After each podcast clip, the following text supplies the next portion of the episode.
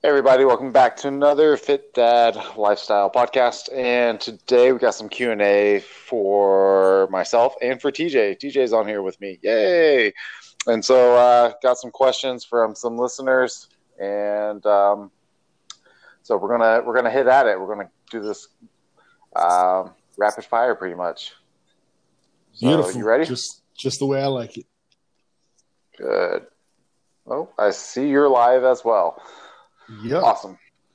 We're trying to get some more content out here since I suck yeah. at it. um, so I sent I sent TJ the questions already.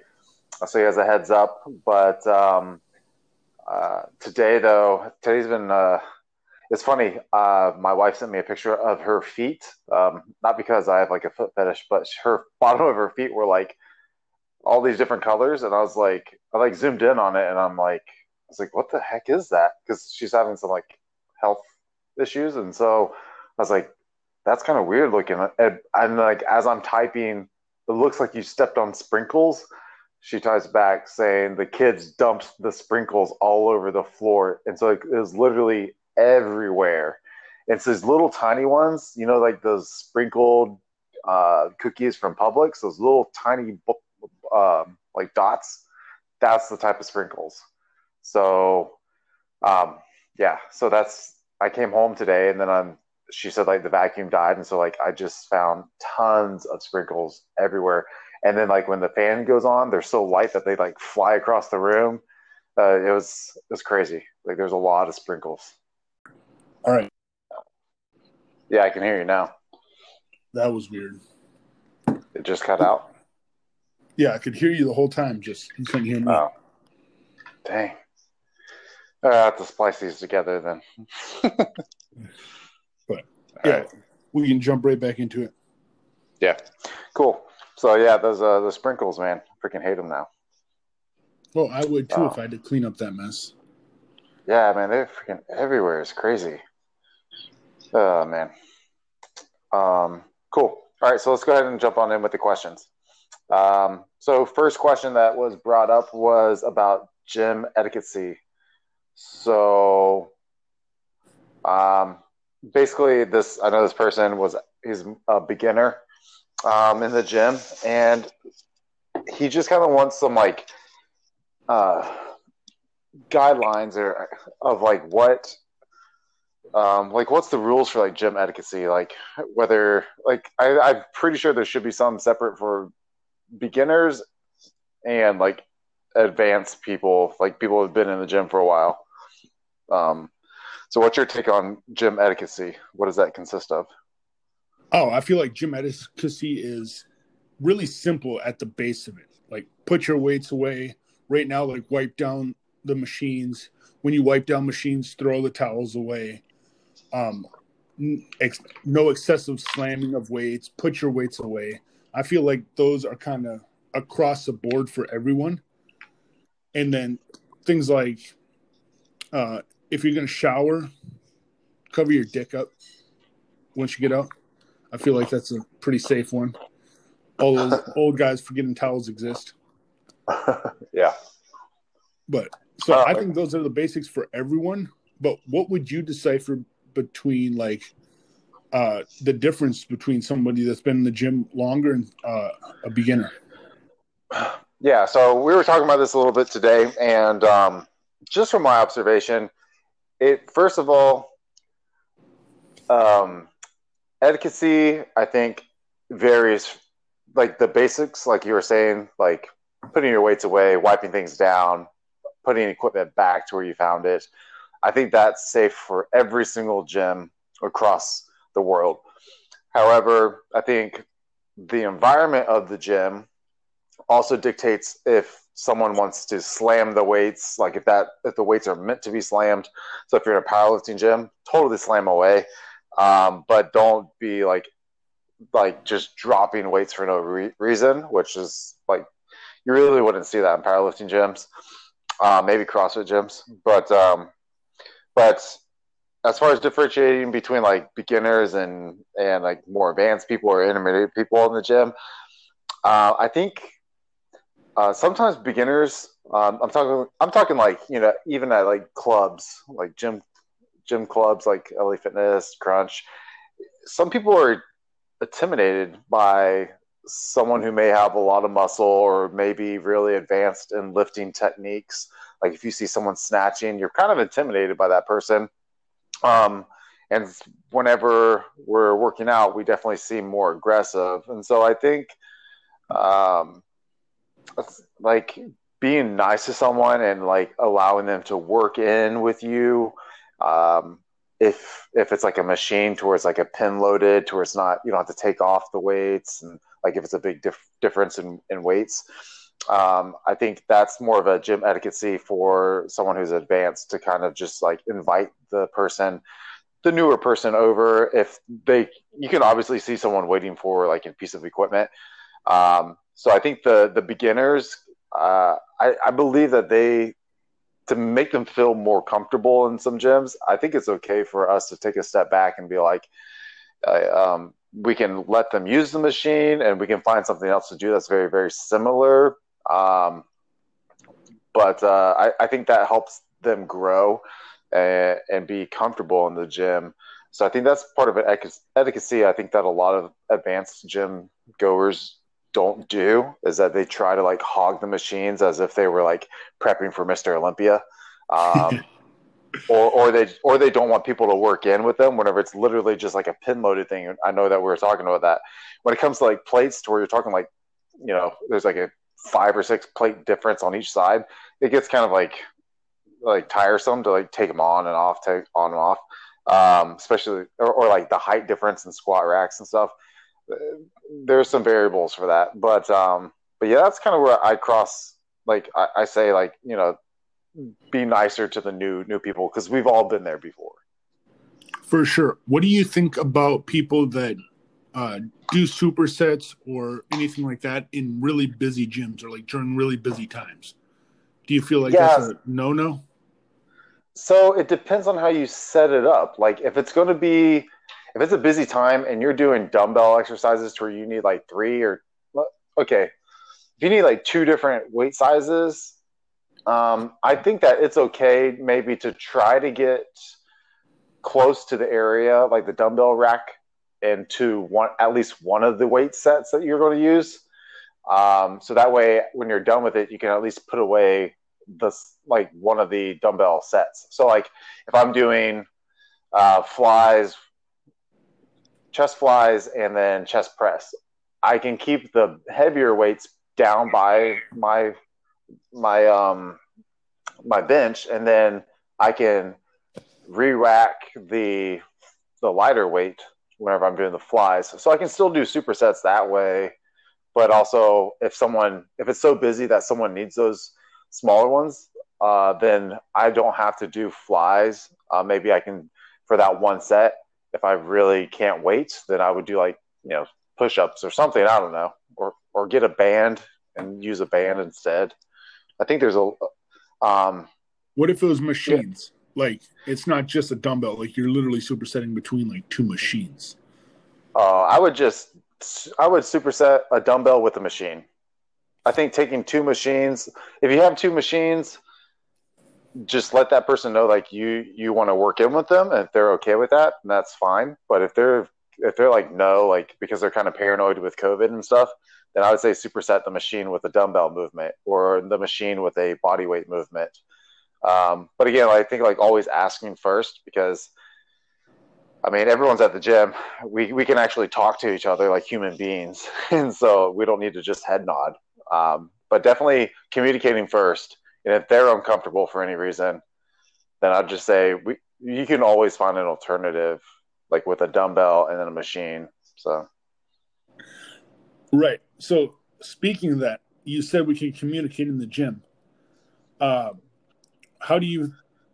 That doesn't always seem to work as well. Like if a guy, even if it's not not trying to flirt, not trying anything, you see girls like won't even.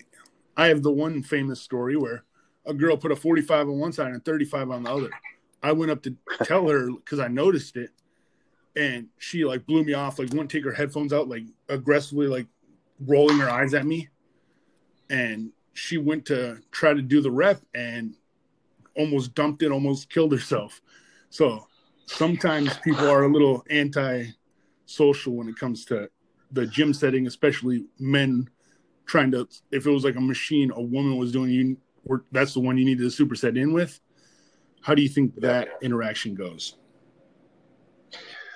Well, the thing with the weight, like if she doesn't want to listen, then uh, we all have to learn somehow, and so she's about to learn the the hard way, unfortunately, you know. Um, but uh, and then the next time she might be a little bit more humble and listen. But yeah, as far as the machines go, I mean, just be like, hey, do you mind if I uh, work in with you on this machine because I'm trying to do two different machines uh, with little rest in between. Um, and again, she may be, she may not want to do that. Um, and uh, you can't really do much. You can't force people to do something. So I just I'll find something else to do. But it's, uh, it's okay to say no. In my opinion, I think it's also okay to say no if someone's trying to work in with you, and it's like yeah, yeah. clearly going to slow you down, or like you said, the weight's going to have to be adjusted a lot. I think it is okay, obviously, to politely say no, or maybe let them know how many sets you have left, just yeah. so they can be aware and let them like make sure if they need it next, they can get it next, type thing. Yeah, yeah, yeah. So I mean, I, again, busy busy means different to different gyms, and I've seen it to where like there's literally no room. Like whenever me and you went to that crunch, it's like pretty packed in there. so uh, it's like three people to one machine. I'm like, geez. So yeah, you just kind of kind of have to find something else to do. But yeah, saying no is not a bad thing. But yeah. So is there anything else pretty... on the top of your head for etiquette? Um, so we got the the trash around the uh, around the work areas. I think is annoying. You already said that. Wiping things down. Um, I think uh, excessive selfies in the mirror is is not necessary. That's on the gym floor, especially if there's tons of people around and you're like standing in front of the the rack of dumbbells. Um, when people do flies in front of the dumbbell rack or arm curls, like take your weights and move somewhere and do it. You know, like I've seen people like literally just stand like right up against it. So you're just like that kind of annoys me. Okay, so I'm so I don't do that, but what do you think about like single arm dumbbell rows? Because I do mine off the rack a lot. Generally, I go during a slower time, but what's your opinion on that? Yeah, I think that's totally fine if there's no other like area that's like that you're able to use because sometimes all the benches are used and so that's the only place to do it and so i think that's totally fine um, especially usually you, you like stand off in a corner of the rack right? I mean that's if it's busy. If it's not busy i don't think it matters at all. Yeah if it's busy i would try to get it out of the way as much as possible. Yeah. but yeah if it's not i'm going to go pretty much right where that dumbbell would come off the rack yeah yeah, that's totally fine. Yeah, I don't mind that. But as long as you're doing it with good form, unless it's like the person, unless it's the person that like it's clearly is way too heavy, and I'm just like, okay, like you can lighten that thing up. But yeah, yeah. Um. Uh. Um. Shower. Like if you smell really bad, uh, you might need a shower or wash your clothes. uh, that's the other thing. That's like the smell of someone. I think is really uh, uh, important because some people just smell super bad. It's like they leave their their clothes or their hoodie inside their car. So, like after cardio, where they're soaked in sweat, and they just let them like marinate. Yeah, yeah, yeah, yeah. And like, like where this, yeah, because I've seen it, man. Like they they keep their hoodie in their car, or like now people are keeping their towels in their car. I don't know, it's disgusting. Uh, but you can like definitely smell like the body odor from some people. Yeah. Yeah, that's a rough one. Um, yeah. What else out there? Um, I think that's about it. Yeah, I think like putting your weights away and putting the equipment away is is one of the more more important ones. Anything right. else? Uh, for gym etiquette, I feel like that covers a lot of the bases, at least in my yeah. opinion. Like the simple ones: re-rack your weights, it's yeah. annoying that people still don't do it, but that's why this is a great topic for the podcast. it's like the basics. People forget about them, and it's so silly because it's so simple. Just like if you miss the garbage can, like we talked about. But I think I think you have some awesome other questions for us to get into.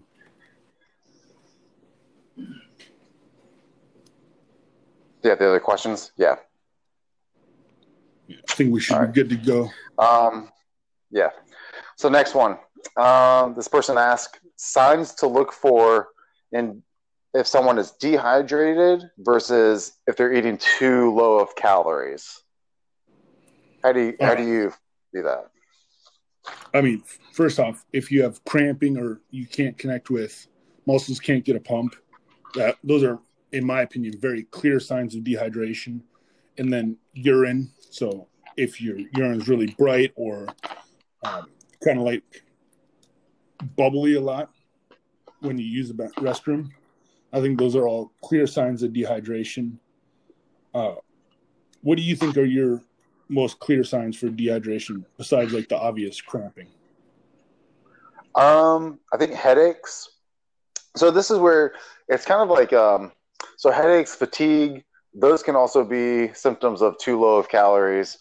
Uh, feeling like not getting a pump could be too low, low of calories.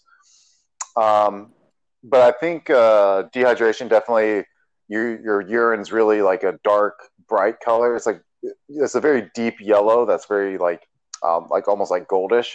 You're dehydrated, or if you're peeing and it's like straight clear, you you're going to become de- dehydrated.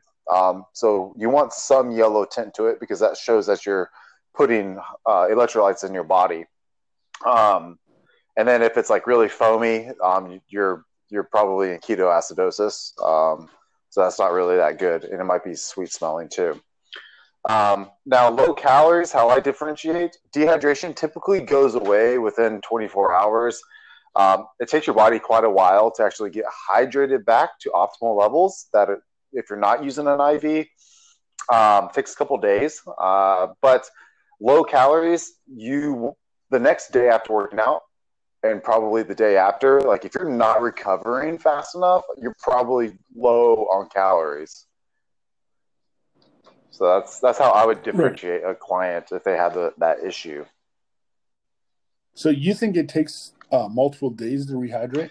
So yeah, at a cellular level, um, in some physiology classes, that's what it shows. Um, because you can use hyperhydration processes that would use sodium and magnesium with water, but you would need to put sodium in throughout the entire day.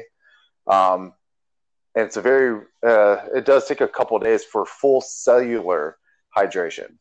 If someone is is going from dehydrated to from a dehydrated state, so let's say they're like, let's say they're hiking in a mountain and they're really low on water and they went without water for like almost a day um, and they were exerting themselves doing throughout the mountain. Um, it takes a couple of days after that exertion, after that trek, for them to be at a optimal cellular hydrated level. Um, it takes 24 hours for intravenous um, electrolytes to put you at a um, complete hy- hydrated level on cellular levels. So if it takes 24 hours for an IV to be at full capacity cellular hydrated hydration. It takes a couple of days for an oral. Yeah.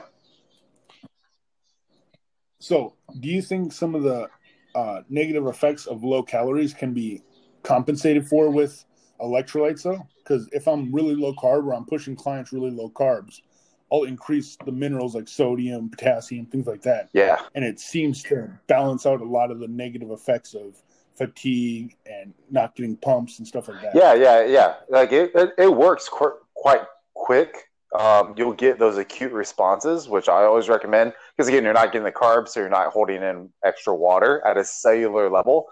Um, but yeah, the, that technique is perfect. It's just uh, if someone is is like if someone is competing or something and they're severely dehydrated, it does take a couple of days to get rid of that cellular dehydration um, versus a muscular dehydration is a little bit different. Muscular dehydration, you can you can rehydrate within 24 hours.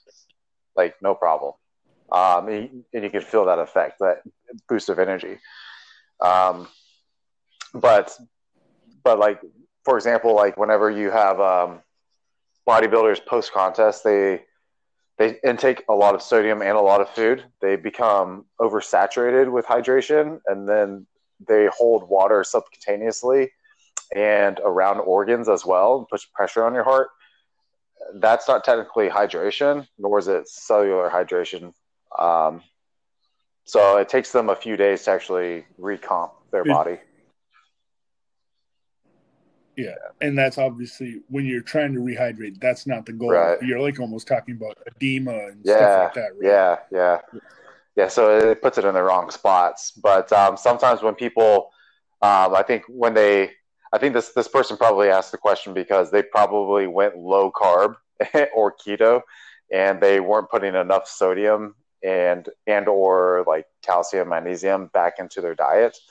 Because um, usually people they go toward potassium which I don't know where that stigma came from that everyone needs potassium.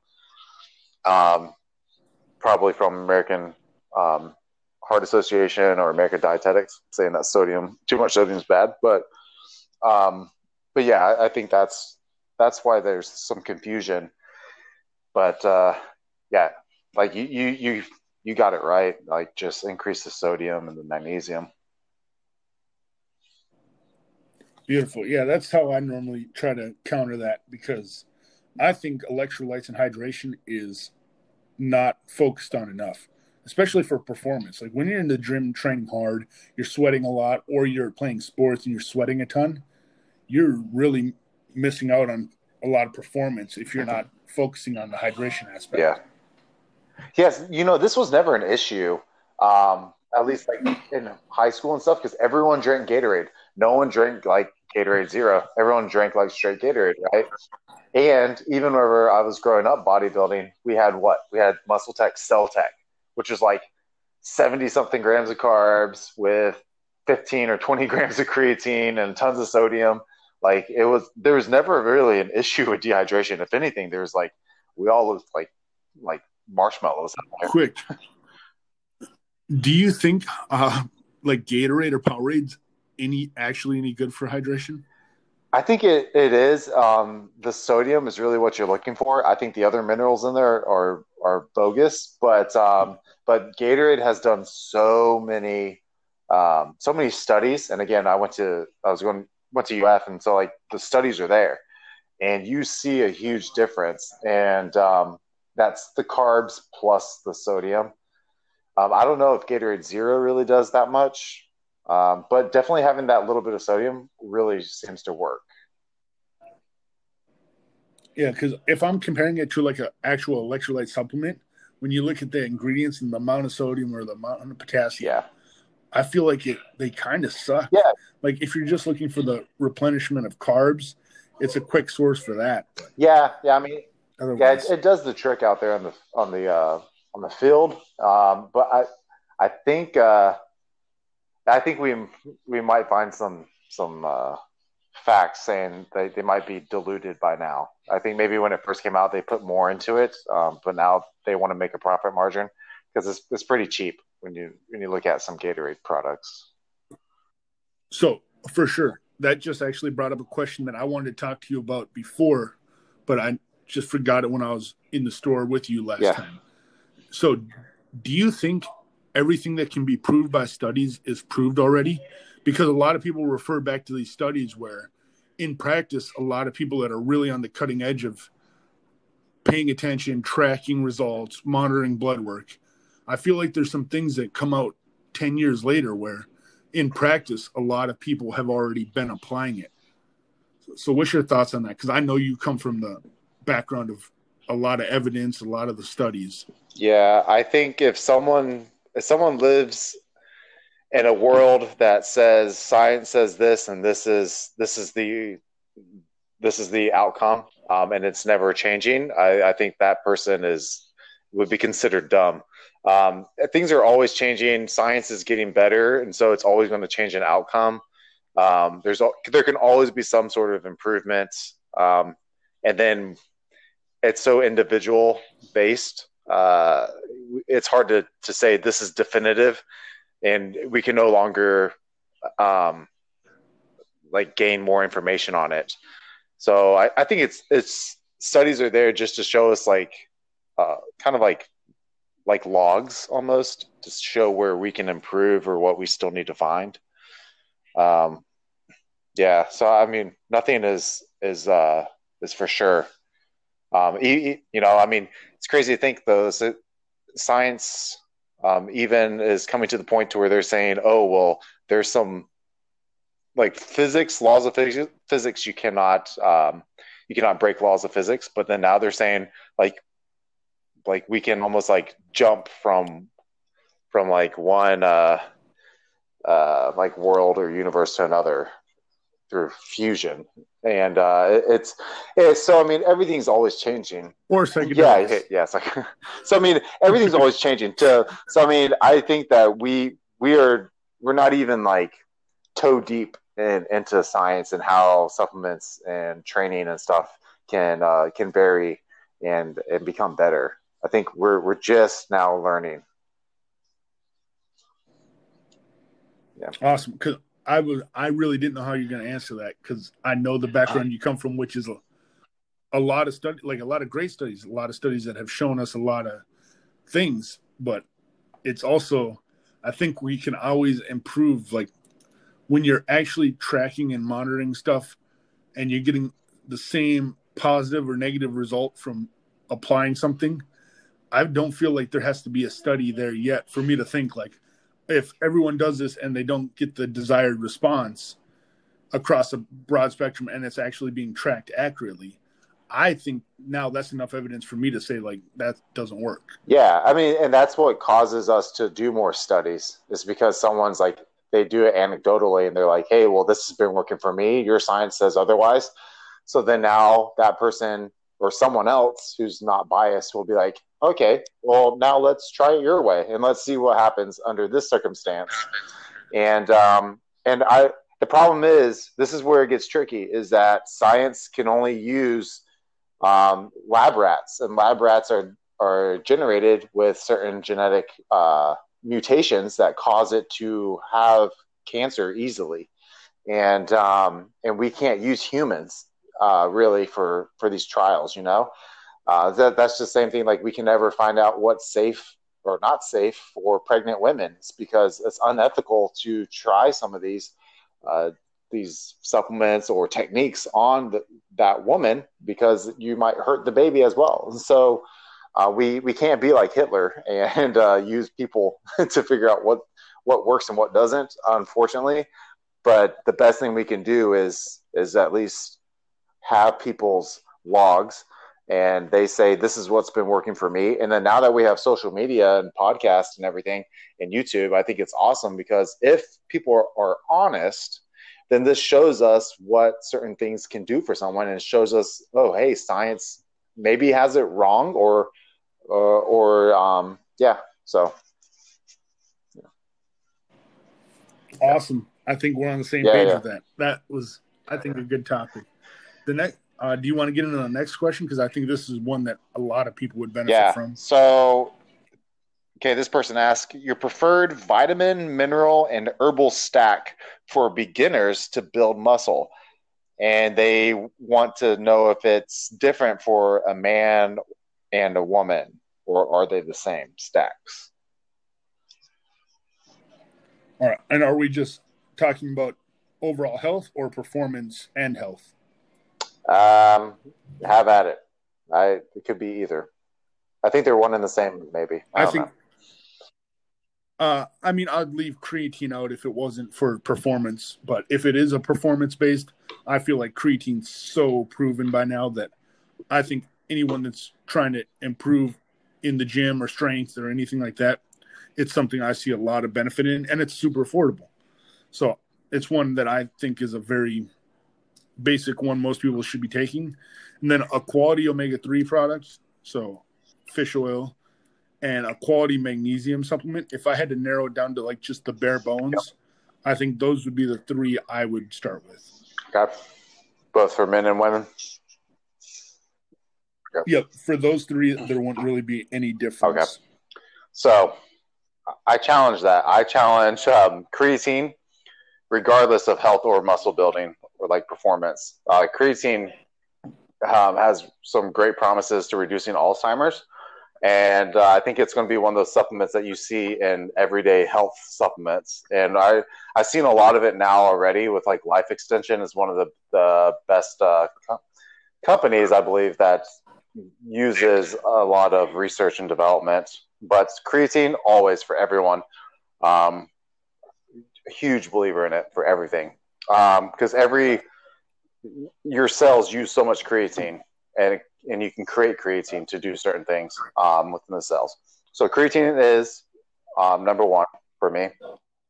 Um, the the amounts will vary depending on person to person and their diet. So it could be as little as as one gram for someone who's 80 years old, or it could be as high as 10 to 15 grams um, for uh, male athletes. Um, fish oil, so which is specifically an omega 3 that has a very and omega 3 i mean we're talking like for efficacious amounts studies show like 10 grams and more. So i mean it's a lot of fish oil. So um that's for like the like the efficacious doses that's therapeutic. But typically i would say like six grams of fish oil is awesome if someone can afford it if not two grams of omega-3 fish oil um, high EPA count. So EPA count can help you with your cardiovascular health. Um, Do you want to break down EPA and DHA quick? Just uh, obviously, I know it, but I think it's something valuable that people don't understand which component does what for them. Yeah, so the EPA count can help with more cardiovascular health, reducing inflammation. Um, it reduces a lot of oxidative stress in the body and um, and then the DHA. Uh, a lot of people were familiar with it because it helps with brain and eye development in children. Uh, DHA in high amounts, uh, we're talking like 15 grams to 20 grams a day of DHA, has been shown to reduce uh, all, um, uh, autistic behavior in children. Um, so definitely a huge benefit for brain development and eye development. The, that DHA fatty acid is is uh, high highly present in our eyes. Um, so so we got creatine, got omega three from fish oil, and then um, my last one, if we're only picking three, would be uh, vitamin D. Would be my third one. Um, so vitamin D, I mean, it helps with cholesterol, helps with um, hormone levels, helps with immune system. It's all around awesome. Bone density. yeah, pulling in calcium into your uh, bloodstream. Um, so I mean, or into your bones. So um, so it's really good. Um, the only the only other two things I, I would add, um, if it were um, to, to be like five things to take, is I would do magnesium, like you like you say, and then I would throw in if someone says for muscle building, um, I would go with maca as my herb. So both men okay. and women. See if if I was going to extend the five, D three would be on there yeah. for sure.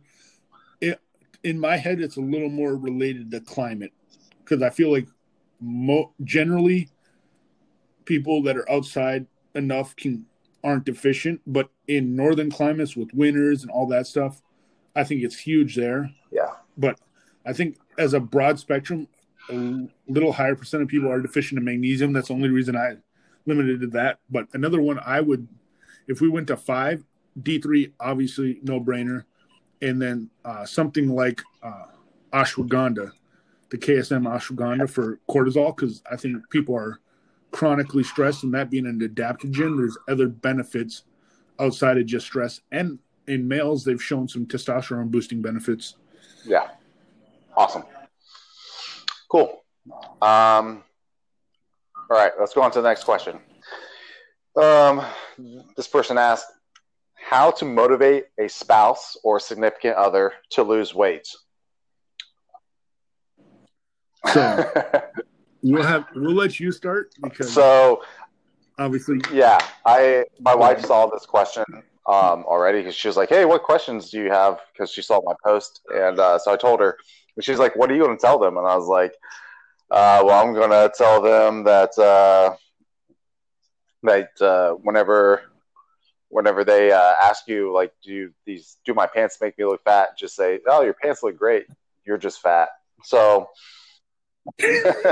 but uh, no, in all seriousness, um, she like we were just discussing this. Like she's she brought up a point of like um, having meal times together, uh, so that you can be uh, conscious of what you're eating and also enjoying the time, and it may help you reduce like snacking because a lot of couples may binge eat in front of the TV when they come home. They sit down, um, but uh, but really it needs to be an accountability thing. So losing weight, uh, it needs to be a partnership and accountability. So just like a way that you would would have a business, um, you, two people need to be accountable for their own actions, and having the house that's a place of uh, support and comfort to come to um, through um, supporting uh, your their own personal goals of weight loss or muscle building, whatever it is. Um, whether and, and and supporting it in a healthy manner. So they don't need to lose 50 pounds in 30 days. Um, they can lose half a pound to one pound per week is very healthy. And then having your home uh, be full of healthy snacks, low calorie, high um, high volume food is great. And then um, and then doing activities together that would support weight loss or just that that that means like would support movement. So like going on walks together, taking the family out like that, doing outdoor activities, um, stuff like that. So I think that's that's how you would help motivate a spouse or significant other to lose weight. You got to be there with them. Yeah. Right. And I have a I have a few for this. I've related this could be more towards just anyone. Uh, so because I mean, spouse, wife, a husband. At the end of the day, they're still just a person really when you're thinking about weight loss or weight gain. So, uh, big thing is lead by example too. So once if you go about it, you're making better, uh, more mindful decisions around food. Uh, over time, you can see people, even children, anything like that, just some even if it's just subconsciously, they'll start making uh, better food choices. In most cases, some like to just rebel to rebel, but and then like you were saying, uh, activities or uh, planning around meals. So anything, any habits that we can build around things that will, le- like passively lead to that. So uh, maybe if you're the person that is trying to motivate the other one, you take over the cooking responsibilities. Try to be cute, try to be whatever, try to be romantic or helpful, but you start doing making the food so you make a habit of trying to not only help out by cooking but you're making better food choices and obviously you're not going to go from pizza plain chicken breast and broccoli yeah.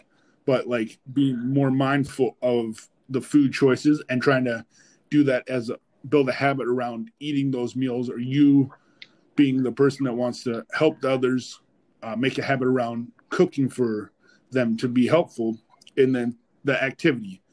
Activity is a big one. Uh, maybe have like a daily step competition throughout the whole family. Oh yeah. So if you have anything anything that tracks uh, footsteps, and maybe put it on the fridge. So at the end of each night, you write down your total of that day. And maybe I know a lot of people that I associate with are competitive at some level. So just uh, being mindful of it and being aware, and then knowing there's other people doing the same thing I think that could be very helpful. Cool. That's exactly what my wife said. She said, "Be romantic and cook me cook me dinners." And I was like, I was like, "Yeah." And then I'll give you, uh, I'll treat you like my kid, where I'm like, "All done." like only give her a certain amount. But um, no. So Eiley and I will go. We'll have another podcast just to let you listeners know. The next podcast with me and her, we're going to go um, into this a little bit more and get a woman's perspective from it because there are some like mental um, hurdles that they have to overcome, especially if they are coming off of a post pregnancy uh, where their hormones are all messed up. Uh, that could be um, that could be very tricky on how we handle this, men. Very tricky. Um, or just that, or just that time of the month yeah, when they're ovulating. They're they're gonna have cravings that we don't really understand. I mean, maybe in prep, I feel like we might understand some of the cravings when we want to eat our own arms off. yeah, yeah. But outside of that, Yeah, and, and then the other good thing that you could always invest in is like those little dog bowls, or you it's like looks like a little puzzle, and it's supposed to control their eating. Just put your um, spouse's uh, food in that and let them eat it. Yeah. Um, all right. So next question. damn, you're gonna you're gonna lose all your followers when you're trying to make your wife eat out of a dog dish. this episode is sponsored by uh, Control Your Eating Dishes. All right. Um, so next question. This uh, listener asked, uh, Nike, Reebok, or Adidas? Which one do you want to sponsor bodybuilding? God, I feel like that has to be an easy answer. Nike is by far the biggest.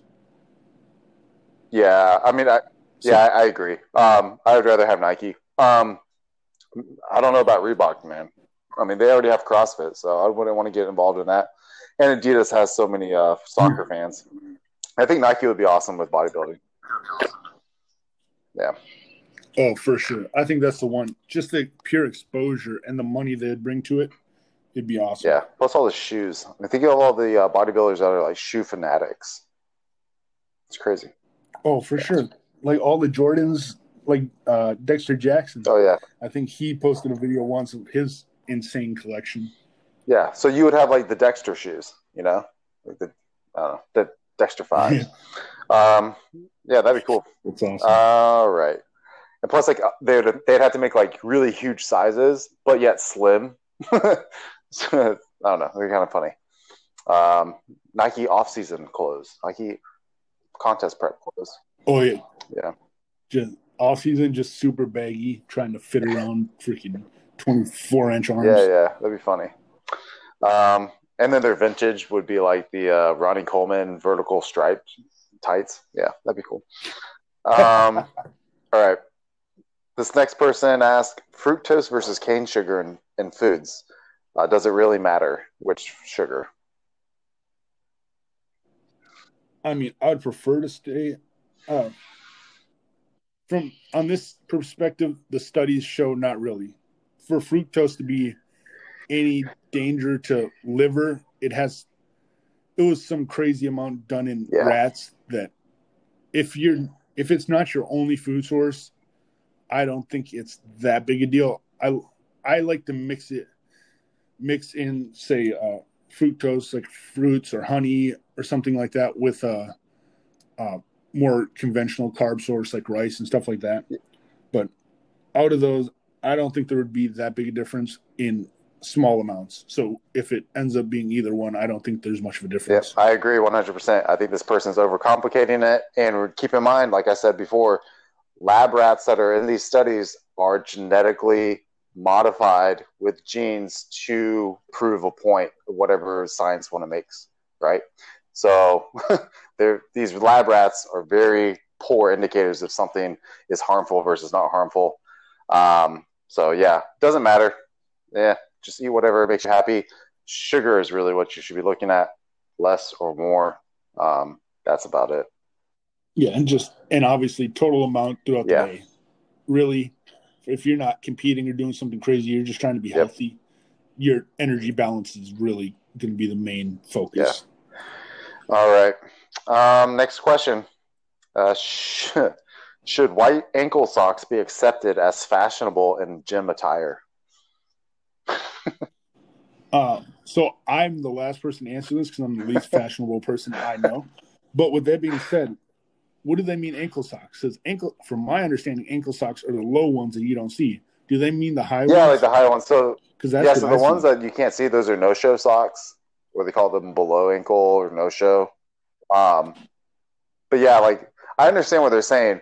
I because we all we all love. Um, I know you love that brand Gymshark, and um, and some of their recent posts, they have had people wearing the all white.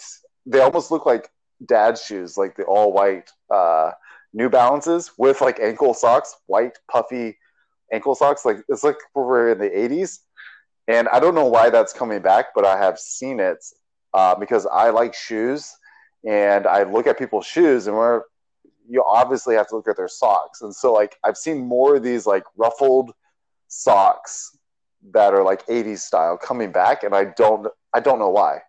And I see it in ads. See, yeah. This is hard for me because John Meadows and Evan Centopani are sock guys, like the high socks.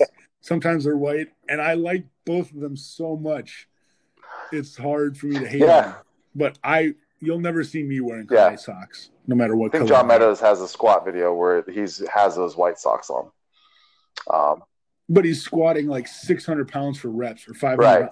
Like the 1998 video of him squatting is right. ridiculous. So basically the premise of this we agree that you can wear those socks if you can squat heavy or do heavy lifts and or if you can grill an awesome steak i think that's totally fine yeah. there, there we, go. we, go. that's the only stipulation right, perfect um, this person asked how soon do you need protein after a workout uh, i feel like this is all dependent on previous nutrition in the day and if you take anything intra yep. workout. Because if you don't do any intra workout, I think it you want that to be as fast as possible. But if you take a standard intra workout with say a carb and an essential now, I think you have more room to work with. I agree. Yep, I don't think it matters. Um, uh, yeah, um, yeah, because the uh, the 15 hour or the 15 minute anabolic window or whatever that used to be um, definitely a myth. But yeah, just like you said, depends on your nutrition throughout the day. Um, and it could be a meal or a shake. It doesn't matter. Um, all right. Next question. This person asked, "What do you nerd out about?" So, do you want to start or should I? I'll, I'll take this one. Um, I'll start this. So I nerd out about um, like looking up like uh, like medical stuff. Like I, I don't know why I have a fascination with it, but I like looking up um, recent studies on certain diseases and uh, and like what's what's out there. Like what are they finding now? Uh, and like the medications involved with it. I really have a fascination about pharmaceutical drugs. Um, yeah, I think that's pretty much my nerding out. Perfect. So mine are three basic things. So obviously, I coach. I want to be seen as a one of the best coach. Like in, in ten years, I want to be one of the names in coaching. So anything nutrition, training, or health around supplements or anything. If I come across a new study, I'm like actively searching this stuff, and it's something I do nerd out about a lot. But the other two, one people probably know because I'm I'm self-employed. I've been doing that for a long time. So business is something I'm very, very interested in. But psychology, psychology is what I first started in because of the way I grew up, what I was around, um, kind of all the subconscious shit that I had to deal with to be able to even think I could get out of that environment. So psychology has been a big part of um, how I've changed my life. And same with Mike, my brother, Underdog Books. That's me and him really started looking into the psychology of the stuff breaking habit loops, and that's really what got us away from everyone else in the family. Yeah. Um, yeah, I just thought about another one actually. Actually, two more condiments. I nerd out about. Um, I know we both like talk about condiments all the time. Uh, I spend a lot of time in the grocery aisle looking at condiments. Um, so we. I've I seen you got the two that I've been that teriyaki I told you about, and the uh, sweet what is it? Sweden's the mustard. Yeah, yeah, yeah. The yeah, yeah. One. See the mustard one. Dude. That one's the same as the uh, Southwest spicy from Walmart. It's the same thing, sweet and spicy. Yeah, they're the same thing. Like I, have used them both side by side, and um, but yeah, I've been like tagging G Hughes and everything. I'm like, man, that'd be awesome to like get sponsored by them. Dude, if they could send me like a case of sweet Thai chili, I will post every second of oh, every day. I, will just live stream. I would everything. put it in a bath and do a, a, a picture for that. Um, and and and then the other thing that uh, that I nerd out about recently has been like looking up toys uh, and the value of them. So like I've been looking up like Lego toys and like old toys that I had. I'm like, man, this is this this much, and if I sell it like this much, and yeah, something about that, man, about collection stuff. Like it's crazy. Does that come down to business kind of yeah. too, though? Because that's it's a whole yeah, kind of. Yeah, I mean, because it's to me, it's odd. It's like the psychology thing too. It's like, why would someone pay like 500 bucks for this Lego toy that's never been opened? like, it's really weird to me, but it's fascinating because I'm like, ooh, what's out there that's like that I I can. It's almost like an investment. It's a very very cheap investment usually, and you're just like, uh, maybe it'll be worth something. I don't know, but it's it's really weird. I don't understand people's collection habits of like what what is going to be worth money versus what's not. But don't you like collect shoes? Like you buy shoes that aren't even yeah. Size. I'm so opposite. Yeah, I love shoes. Um, shoes and hoodies. Uh, I, I have a uh, fascination for hoodies, and uh, my wife hates it. So she's in here right now. That's weird. Normally, women are the ones that want to steal all their the men's hoodies. She's like the opposite. Well, like I used. To. Huh? It's half your closet. Yeah, half my closet's hoodies. And I live in Florida, guys. I'm like hoping that it gets like in the 70s so I can justify wearing a hoodie. oh man, I remember walking into the gym and like I had a hoodie on and the guy it must have been like 99 degrees. And the guy's like, Is it cold outside? And I'm like, Yeah, no. oh man, it's terrible. Um, I don't know, man. I just, Dude, I like to start my workouts yeah. in hoodies, even if it's warm. Yeah. See, my thing is, is like I wear them in the gym so much that they start to get a funk to them, and then that's where I have to like I have to throw them away. But before I throw them away, like I have this like deep concern that I'm not going to have a hoodie for me to wear the next day. So I have like so for that concern, I buy five that I don't need to to replace that one. Um, yeah, I, I don't know. It's it's very very bad. But yeah, shoes, man. So that, so you're saying once my hoodies come out, you're buying yeah. five. That's what I heard. Yeah, yeah, yeah. yeah, I will. Um, but I know there's like hoodies that like come out, and I'm just like, oh, I really want that, but then I'm like, I can't. I have like house expenses and stuff, so um, so I just like look at them. uh, but uh, yeah, yeah. I, my wife's closet has my shoes in it, so, so she, um, yeah. But those will be worth money one day. So some of them are limited edition. Uh, that Dude, I know some people that have flipped shoes for outrageous amount, like make hundred percent on their money, like pay two hundred, get four hundred yeah. from it, yeah. or more. I See, I don't spend more than fifty bucks on shoes. So, like, I got one pair that I bought for thirty five dollars, and if I sell them now, they they can sell for over three hundred. I mean, I've had bids on them. Yeah. So I'm just holding on to it. Um, anyways, man, that's a whole discussion in itself of my my uh, my weaknesses. Um, all right. So so let's go ahead and end it with this question. Uh, the next viewer asked, uh, "What's the longest you had to hold a fart in?" this is such a stupid question. Oh man! But it's relevant. it is relevant.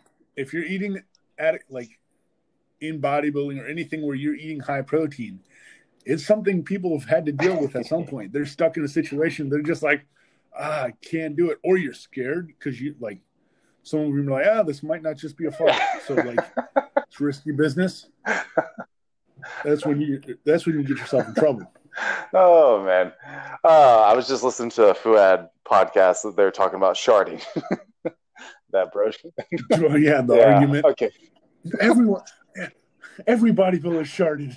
yeah, um, I've definitely been there before, and uh, but uh, so like I think this is like you're saying it's very relevant, especially with like diets that are higher in protein. Um, and I know this one is coming from someone who has an office job, and so I'm assuming they must have like held it in through their entire shift. Is what I'm assuming. Uh, yeah, It'd be so. Painful. I know, right? You would get those cramps. So I can only think of like how. So I I can almost guarantee you that if a woman did not have an out during a date to like go to the restroom or something, she would hold in that fart for the entire date. Like it doesn't like I guarantee it. Versus a man would try to find the the downwind and then just like let it out then. because that's that's the time. like tuck around a corner. Right. Just any way you right, can. right. Just like, oh yeah, go ahead. I gotta tie my shoe. I'll catch up in a second. Um, but uh, yeah, I think the longest I've had to hold one in, um, man, I'm trying to think. Uh, I'll be honest, man. At work, I just let them out. Um, it, it's, uh, and at home, like I just let them out. Um, in the car, let them out. In the gym, I let them out. Yeah, man. On squat, Just a on squat day, like it doesn't matter. Um, I think the only time I really have to like hold it in is, uh, man, I'm trying to think. Uh, church, I'd say. Yeah, church because you know, being Mormon, you have like a three-hour block, so it's like, Uh, I'd go out of my way to sit in there. Like this place. yeah, like, yeah, but you, you're like, sit, yeah, that's where kids come in handy because then I can just let it go and be like, oh yeah, my kid, my kid. But like if you're stuck in the pews, like in the middle of the pew, like all the way up front, like, yeah, man, I'm like, uh, excuse me, excuse me. Like if I get up and I start kind of like waddling, if I start waddling my way through, it might come out. So I would just rather sit there and hold it in and deal with the cramping, and then wait until like after the hour meeting, and then go outside. Um, yeah. So I would say like an hour. I was I, I was stuck in traffic for at least an hour with shit sweats. Like where you have to shit so bad, you're literally in pain, sweating. Dude, I was I was so nervous. There was no way out. The traffic was a dead stop. I was the nearest gas station was already in my GPS, but I'm literally sitting in my seat, scrunching my ass cheeks as hard as I can, sweating, and so much pain. Oh man, so much pain. that's so bad. Oh man, it's. I can only imagine. So those those viewers that are or um, or listeners that are that are tuning in, um, be careful on the magnesium supplements. Don't take too much because what happened to TJ might happen to you in the car if you're stuck in traffic. So if there is a traffic jam, uh, make sure you don't take your magnesium beforehand. Magnesium and pre workout, whew, you're in trouble now. Oh man, yeah, that's that's true. Okay, I think that's a that's a good note to uh, stop on. Um, anything else? nope, I think I think we're good to end it right Perfect, there. man. All right, thanks for tuning in, and we'll talk to you guys later.